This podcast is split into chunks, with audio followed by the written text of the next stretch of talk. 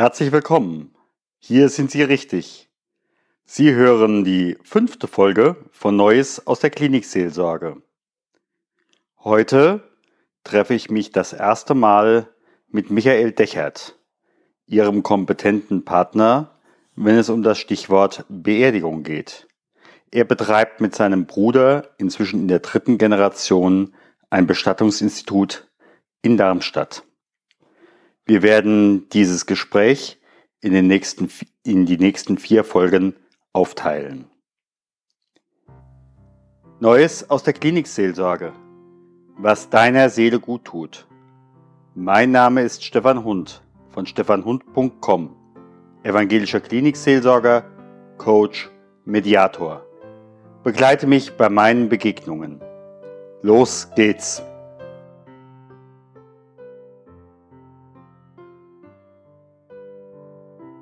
Ich freue mich, dass wir hier sein dürfen mit dem Podcast Neues aus der Klinikseelsorge. Herzlich willkommen, Herr Dechert. Schön, dass Sie dabei sind. Guten Tag, Herr Hund. Vielen Dank, dass ich heute da sein darf. Freut mich sehr, dass ich den Podcast so begleiten darf. Klasse. Klasse. Ich würde Sie einfach bitten, sich erstmal ganz kurz vorzustellen. Also mein Name ist Michael Dechert. Ich bin 48 Jahre alt, bin ein gelernter Bestatter, auch aus Tradition raus. Unser Bestattungsinstitut gibt es in diesem Jahr seit 90 Jahren. Das heißt, ich bin in den Beruf ein Stück weit reingewachsen, gehöre aber zu den Bestattern, die den Beruf dann von Grund auf auch gelernt haben mit Ausbildung, Meisterausbildung und Fortbildung. Okay. Was macht für Sie der, den Reiz dieses Berufes aus? Also das Schönste an dem Beruf ist äh, definitiv der Umgang mit Menschen und dass man nach in Anführungszeichen getaner Arbeit sehr schnell eine Rückkopplung für das Geleistete bekommt und im Regelfall spürt man auch, dass der Mensch es zu schätzen weiß, was man für ihn getan hat. Das ist klasse. In meiner früheren Tätigkeit als Pfarrer in Niederberbach hatte ich ja öfters mit Ihnen zu tun gehabt. Jetzt von der Klinikseelsorge aus kriege ich es eher weniger mit, denn ähm, ich weiß da nicht unbedingt, welche Familien wo anrufen. Aber ja, wie kommt eigentlich ein Erstkontakt zustande? Also der Erstkontakt beruht zum größten Teil aus familiären Verbindungen. Das heißt, dass in der betroffenen Familie schon mal eine Bestattung war und die Familie eine gute Erfahrung mit unserem Haus gemacht hat, mhm. einfach über die 90 Jahre hinweg. Ein zweiter Punkt ist ganz klar, dass eine Empfehlung ausgesprochen worden ist, dass die Familie im Freundes- und Bekanntenkreis nachfragt, ob man schon mal Erfahrung mit dem Thema Bestattung hat und uns dann empfiehlt.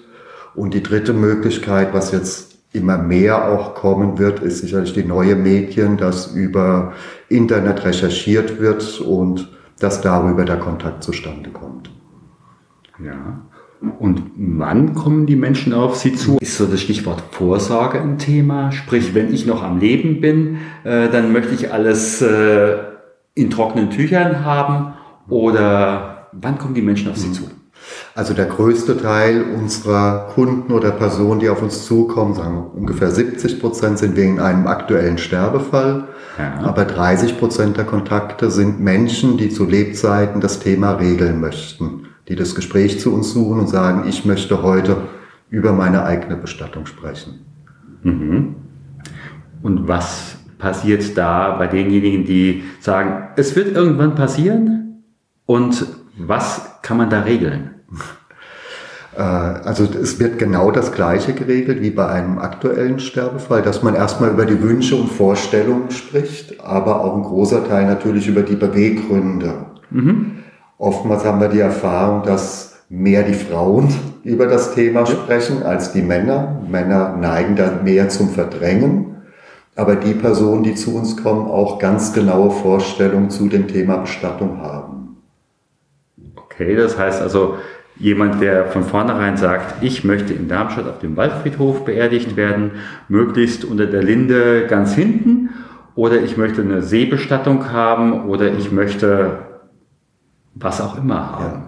Genau, das sind so die Beispiele, dass äh, die Personen kommen, haben ganz genaue Vorstellungen, dass sie sagen, es ist ein Familiengrab vorhanden, es soll alles so geschehen, vielleicht wie beim vorverstorbenen Ehepartner oder Familienmitglieder. Es werden aber auch viele Einzelheiten, die nicht unbedingt das Grab oder die Bestattung treffen, geregelt, sondern dass manches Bedürfnis haben, wenn mir etwas passiert, möchte ich, dass ein ganz bestimmter Pfarrer kommt, weil man dazu einen Bezug hat. Mhm. Dass ein ganz bestimmtes Musikstück gespielt wird. Okay. Manchmal auch gerade kein äh, kirchliches Stück, sondern was gesagt wird, da ist ein Bezug, da war ich mit meinem Mann in einer Oper gewesen, auf einem schönen Konzert. Warum nicht? Ja, dass Blumen ein wichtiges Element ja. sein können. Aber auch bei vielen, äh, dass sie sagen, ich habe eine gewisse Botschaft, die ich mitgeben möchte, wenn ich gehen muss. Mhm. Und das wird dann niedergelegt, zum Beispiel für eine Zeitungsanzeige, dass die festgelegt wird, oder Trauerkarten, die gedruckt und verschickt werden sollen. Also meist gibt es immer einen ganz bestimmten Impuls, der das Bedürfnis zur Bestattungsvorsorge auslöst. Mhm. Ist es auch, um Familie oder Angehörige zu entlasten? Mhm. Oder ähm, wenn ich einfach so rumgucke, ich habe den Eindruck, dass ein nicht unerheblicher Teil äh, von Menschen verstirbt und es ist keiner mehr da. Richtig. Ich denke so, die Bestattung ist immer das Spiegelbild unserer Gesellschaft. Und wir leben in einer Gesellschaft, wo Familien über weite Strecken verteilt sind oder auch überhaupt keine Familie mehr da ist, die sich um etwas kümmern kann und möchte. Daher ist das sicherlich auch ein Beweggrund, aber auch ein Beweggrund, dass Eltern sagen, ich möchte meinen Kindern nicht zur Last fallen. Und mhm. so wie Eltern einfach sind, ich bin selbst Familienvater, dass man sagt, ich will für meine Kinder das Beste, ich möchte alles denen abnehmen, da aber manchmal die falschen Schlüsse ziehen. Also ein falscher Schluss kann sein, dass die Eltern sagen, äh, wir möchten anonym bestattet werden, um die Kinder zu entlasten die Kinder aber sagen, uns wäre es ein großes Bedürfnis, uns um ein Grab zu kümmern und auch um die Bestattung zu kümmern. Ja. Und da ist die Chance für die Bestattungsvorsorge, dass wir dann natürlich auch ein Stück weit vermitteln können und das mhm. Gespräch in der Familie anregen. Ja, klar. Ja. Klar. In dem Moment kommen ja einfach dann auch mal Themen auf den Tisch, wo man sonst vielleicht auch nicht hingucken möchte. Ja. Ja. Gibt es vielleicht auch die Situation, dass jemand eine Bestattungsvorsorge macht, um möglicherweise etwas herauszufordern äh, oder möglicherweise Leute dabei auszuschließen. Kann sowas auch passieren? Das kommt leider auch vor. Das ganz bewusst, gerade heute Morgen hatte ich so ein Gespräch gehabt, wo ganz gezielt Personen ferngehalten werden sollen. Ich aber der Überzeugung bin, dass man vielleicht versuchen sollte, den Disput auszuräumen dass man sagt, eigentlich ist es nicht wert und die Bestattung immer eine Chance ist, dass alle zusammenfinden mhm. und vielleicht auch so die Fehler, die man im Leben gemacht hat, zu überdenkt.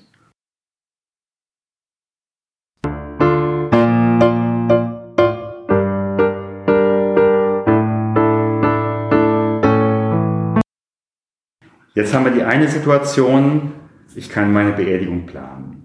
Die andere Situation, das sehe ich jetzt eher auch als Klinikseelsorger. Jetzt stirbt jemand im Klinikum. Ich sage einfach mal 23 Uhr am Samstag. Was könnte er dann bei Ihnen machen? Könnte er eventuell sogar direkt bei Ihnen anrufen? Also anrufen kann man 24 Stunden bei uns. Also wir sind immer telefonisch erreichbar. Da können so die ersten Orientierungen gegeben genau. werden.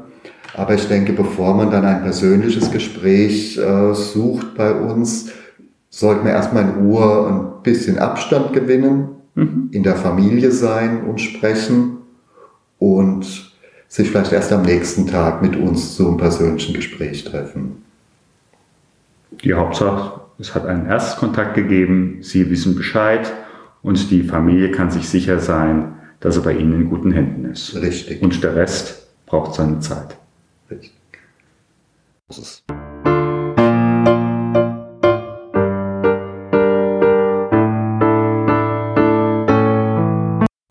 Was brauchen Sie im Vorfeld noch? Also ich weiß, der Arzt muss da gewesen sein, er muss einen Totenschein ausgestellt haben. Braucht es sonst noch irgendetwas, bevor Sie in Aktion treten können? Also ich denke, wenn ein Todesfall in äh, einem Krankenhaus eintritt, hat man ja Gott sei Dank durch die Krankenhausseelsorge und auch durch die Klinikleitung, durch die Schwestern die erste Orientierung, dass eigentlich keine weiteren Dokumente nötig sind. Mhm. Im Nachhinein, immer zeitversetzt, benötigen wir Dokumente wie eine Familienstammbuch, Personenstandsurkunden. Generell kann man aber auf den Weg mitgeben, man kann auch mit leeren Händen zu uns kommen. Also mhm. es gibt nichts, was man am Anfang versäumen kann, vergessen kann oder ja. schlecht vorbereitet sein kann, sondern man kann alle Dokumente, alle Papiere immer nachreichen. Das Administrative, das passiert eigentlich die wichtigsten Dinge, das Ausstellen des Totenscheines vom mhm. Krankenhaus automatisch und wir wissen, wo wir das Dokument auch abholen müssen mhm. und an welche Stelle wir es weiterleiten müssen. Mich würde aber noch mal interessieren, der Tod muss festgestellt sein. Beziehungsweise wir haben ja auch manchmal die Situation, egal ob jetzt jemand in der Klinik stirbt oder zu Hause stirbt, da, will der, äh, da kreuzt der Arzt an, möglicherweise eines nicht natürlichen Todes, weil einfach eine Frage da ist. Das muss ja nichts Böses heißen. Wie ja. ist das dann? Ja. Also generell, wenn der Arzt äh, den Vermerk macht für uns als Bestatter, nicht natürlicher Tod oder er kann es jetzt nicht nachvollziehen, wie es geschehen ist, ja. kann aber auch sein, dass der Arzt sagt, ich kenne die Person nicht, es ist kein Personalausweis da, ich kann ihn nicht identifizieren. Mhm. Und dieses Kreuzchen macht auf der Todesbescheinigung, ja. heißt für uns im Umkehrschluss, wir müssen die Polizei, die Kriminalpolizei benachrichtigen. Okay. Das kann erstmal ein großer Schreck sein, weil normalerweise hat man sein ganzes Leben nie mit der Polizei, gerade mit der Kriminalpolizei mhm. zu tun. Man kann aber beruhigt sein, dass das immer Beamte sind, die wissen, dass es ein sehr sensibles Thema ist und auch wissen, dass die Angehörigen in einer Ausnahmesituation sind. Ja, und da kann das, ich habe das auch schon mal mitgekriegt, gegebenenfalls auch durch einen Telefonanruf innerhalb von einer Viertelstunde gelöst sein. Das muss an der Stelle nichts Schlimmes heißen, wenn die Kriminalpolizei da einfach mit eingebaut ist. Genau, richtig. Wir kommunizieren dann mit der Kriminalpolizei, wissen den Grund, warum jetzt das Kreuz gemacht worden ist mhm. oder der Hinweis. Und dann kann es sein, dass der Arzt sich nur unsicher war wegen Medikamentengabe mhm. und der Kriminalbeamte dann direkt auch schon beantworten kann, das ist jetzt kein Grund, dass die Staatsanwaltschaft eingeschaltet werden mhm. muss. Mhm. Generell, wenn die Polizei benachrichtigt worden ist, bekommen die als Bestatter auch sehr kurzfristig die Erlaubnis, eine Überführung zu einem Friedhof oder zu uns ins Haus vorzunehmen. Okay. Okay. Ja, viele wissen das einfach nicht und haben in dem Moment einfach erstmal Aufregung, wenn sie hören, da ist jetzt die Kriminalpolizei dabei. Deshalb frage ich einfach. Es kann aber auch ein positiver Aspekt sein, wo man als Angehörige nicht sieht. Es gibt Vorerkrankungen eventuell. Ja. Es gibt so etwas wie ein Sturz auf der Straße oder man hat da einen Autounfall, der schon ein halbes Jahr, dreiviertel Jahr vergangen ist. Ja. Und der Tod tritt jetzt vielleicht auch durch diese Folgen ein. Für Angehörige sagen, gestorben ist gestorben, ist kein Unterschied. Ja. Aber versicherungsrechtlich gegen private Versicherungsunternehmen, Berufsgenossenschaften okay. kann das doch große Auswirkungen haben. Darum ist eigentlich das Einschreiten der Polizei immer zum Schutz der Familie. Okay, das heißt also im Nachhinein könnte dann auch noch etwas als Arbeitsunfall zum Beispiel definiert werden äh, was man vorher so gar nicht im Blick hatte. Genau, so nicht im Blick hatte oder auch gerade wegen finanziellen Leistungen, die einem dann zustehen ah, okay. in der Familie. Okay, also ich muss sagen, das war für mich auch so neu.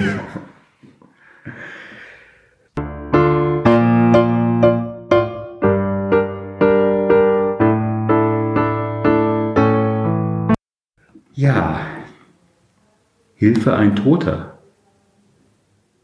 Wie geht es Ihnen, wenn Sie den Verstorbenen sehen den sie nachher bei der Bestattung begleiten werden.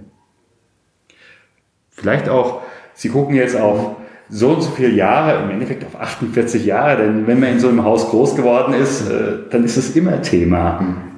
Wie gucken Sie auf einen solchen verstorbenen Menschen? Also nach 30 Jahren Berufserfahrung äh, ist es weiterhin so, dass die Routine sich niemals einstellen darf dass mir also bei jedem Verstorbenen, den ich begleite, bewusst bin, dass es für irgendeine Person hier in unserer Stadt, in unserem Umfeld ein ganz besonderer Mensch war. Darum versuche ich immer mit dem Verstorbenen so umzugehen, als wenn es ein Teil meiner Familie wäre. Mhm. Mit dem Unterschied, dass ich natürlich äh, mich immer emotional abgrenzen kann. Das ist ganz wichtig, denn für viele ist es ein Wunsch, abends einzuschlafen und morgens nicht mehr aufzuwachen. Aber die Realität ist oft eine andere. So mancher ist gestorben und der Anblick ist heftig. Wie ist es für Sie? Wie ist es gegebenenfalls auch für die Menschen, die außenrum sind? Wenn jemand beispielsweise beim Verkehrsunfall auf der Autobahn, ja, zu Schaden gekommen ist. Ich denke, das sind mit äh, die schwersten Aufgaben in unserem Berufsfeld, dass man sagt, durch Unglücksfälle oder gerade wenn es auch jüngere Menschen betrifft, da fällt es auch immer schwer, so den emotionalen Abstand zu wahren. Ja. Die andere Seite sehe ich den Bestatterberuf dann auch wieder ganz professionell. Durch meine Ausbildung bin mhm. ich in der Lage, dieses Bild auch wieder zu verändern. Mhm. Und da zeigte sich dann auch immer, ist man äh, Bestatter geworden aus Leidenschaft und hat es gelernt. Ja. Oder ist man Quereinsteiger und sagt, das ist eine lukrative Branche. Ist es das wirklich? Nein. Ich denke, man lernt äh, in der Ausbildung Fähigkeiten. Dazu ja. gehört die Rekonstruktion von Unfallopfern, ja. in der Fachsprache die Thanatopraxie. Ja. Und da kann man den Angehörigen großen Dienst mit erweisen. Mhm. Das heißt, diese Unfallopfer, diese Person wieder so zu rekonstruieren, wiederherzustellen, dass ja. eine Familie am offenen Sarg in Ruhe Abschied nehmen kann mit einem würdigen Anblick. Das ist dann eigentlich die Herausforderung an mhm. meinen Beruf, so wie ich ihn sehe. Und das hilft mir dann auch mit der Situation umzugehen. Ja. Das heißt, an der Unfallstelle sehe ich vielleicht nur, bitte nicht falsch verstehen, das Werkstück ja. und konzentriere mich auf das Bild, was ich bei der Familie dann zeigen möchte. Mhm. Mhm. Das heißt also gegebenenfalls auch schminken, waschen, möglicherweise auch nochmal die Haare kämmen, das sind alles Sachen, die dann mit vorbereitet werden. Ja, aber auch die Wundversorgung ja. gehört dazu, wieder das ja. Richten. Das heißt, wir hier im Haus, und da gibt es nicht viele Kollegen in Deutschland, sagen, dass die Person so behandelt wird, als würde sie noch leben.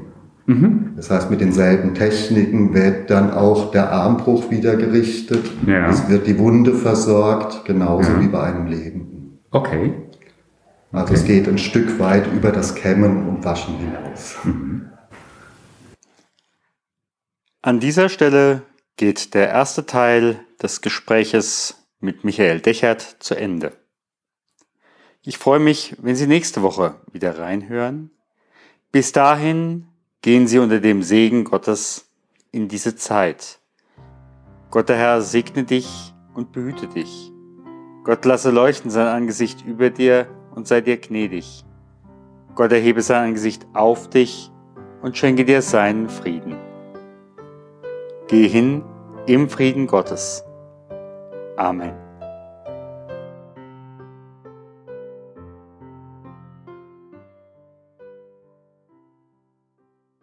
Herzlichen Dank für Ihre Zeit und Ihr Zuhören bei Neues aus der Klinikseelsorge.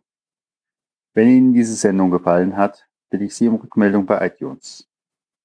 Sie können mir auch gerne eine E-Mail schreiben unter podcast-klinikseelsorge at. Wir haben Sie Verständnis dafür, dass ich als Klinikseelsorger in erster Linie für meine Patienten, deren Angehörige und die Mitarbeiter am Klinikum Darmstadt zuständig bin. Ich freue mich, wenn Sie nächste Woche wieder reinhören, wenn es heißt Neues aus der Klinikseelsorge. Vielen Dank, Ihr Stefan Hund.